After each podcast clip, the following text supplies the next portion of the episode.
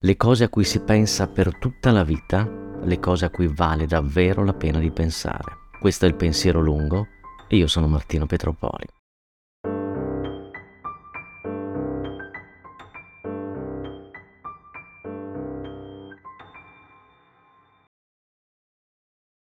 Guardavo il canale che scorreva fermo come tutti i canali di Venezia, fuori dalla porta d'acqua di uno spazio che per la Biennale di Architettura è il padiglione della Lituania.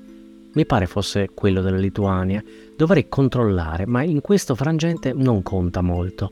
Cos'era una volta quel luogo? Un'officina di qualche tipo? Una falegnameria forse? Fatto sta che forse proprio per la sua natura e le sue necessità aveva una porta d'acqua, cioè quell'apertura che alcuni edifici di Venezia hanno e che si apre sui canali per caricare e scaricare cose e persone dalla barca attraccata. Questo per quanto concerne la descrizione del luogo, o meglio di quello che dal luogo si vedeva, un brandello di canale e due prue di barche ormeggiate. Dentro c'erano oggetti organici, tronchi e rami ritorti, privati della corteccia e segati e infissi in tavole di legno come braccia contorte che si levavano al cielo. Era un'installazione, in altre parole. Di queste cose mi chiedo sempre meno il significato. Ho capito che è meglio ascoltarle più che comprenderle, è meglio osservarle più che giudicarle. Quello che fanno è invece molto più interessante. La loro incomprensibilità, come quella per estensione dell'arte contemporanea, produce uno spazio e si attua in un luogo. Non gli dà significato,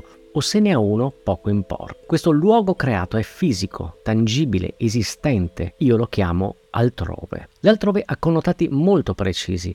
È creato dall'arte, non ha necessariamente un significato, genera uno spazio fisico ed è quindi reale. Non è un altrove mentale e virtuale, non è un'illusione o una fantasia generata da una sostanza psicotropa o da un sogno da cui ci si è appena risvegliati. Le dimensioni dell'altrove sono reali ed esistono nella realtà quella quotidiana, prosaica, noiosa, angosciante, giuliva o greve. Rispetto alla realtà reale hanno però una peculiarità. Accelerano o rallentano il tempo e quindi sottostanno a un campo gravitazionale diverso. Mi capita di sperimentare l'altrove nei musei, nella musica, nell'osservazione dell'arte, a teatro, a volte guardando un film. Sottrarsi all'implacabilità del tempo reale è cosa assai difficile, ma l'arte ci riesce sempre quando è arte si intende. Del resto l'arte non è creata e non vive in questo tempo condiviso, non è misurabile con orologi e orbite celesti, è una realtà nella realtà generale, o le sta a fianco o dentro.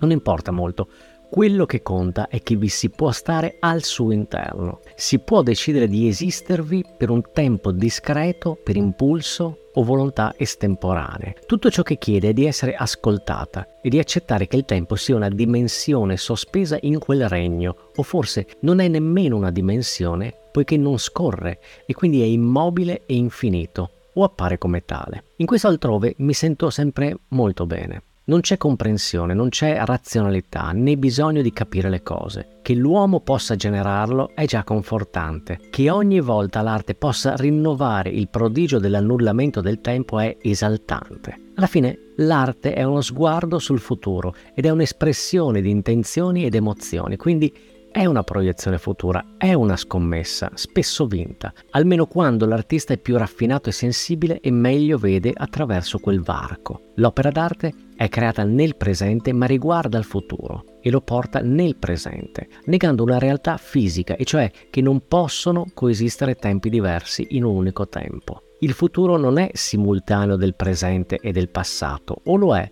solo nell'arte, che fa accadere ciò che accadrà ma adesso. Comprimendo il tempo e le sue dimensioni lo azzera o ne rende il suo svolgimento inutile. Tutto può succedere contemporaneamente e se non esistono più un prima, un durante e un dopo, allora non esiste il tempo. I luoghi dell'altrove, dicevo, sono le gallerie d'arte, sono i musei, sono certe case e in genere gli spazi che accolgono cose inutili chiamate arte, come inutile è l'arte in genere. Eppure questi luoghi hanno una funzione, non sono affatto inutili, annullano il tempo, si diceva, creano mondi diversi e reali che esistono all'interno della realtà. Bisogna saperli vedere e ascoltare e in genere è più semplice farlo quanto più si zittiscono il giudizio e la razionalità, quanto meno ci si interroga sul cosa significhino E cosa vogliono dire? Non vogliono dire niente, esistono e basta. Dalla porta d'acqua vedevo il canale. La superficie dell'acqua era ferma.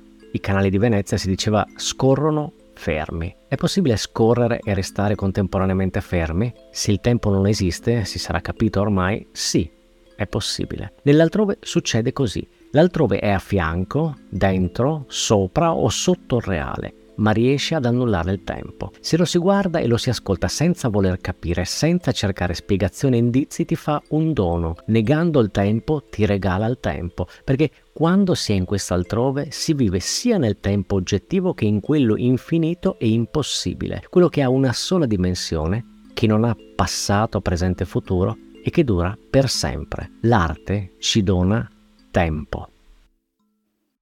Hai ascoltato Il pensiero lungo, musiche di Jared Balog e di Circus Marcus. Per ogni informazione puoi scrivere a info at martinopetropoli.com. Grazie.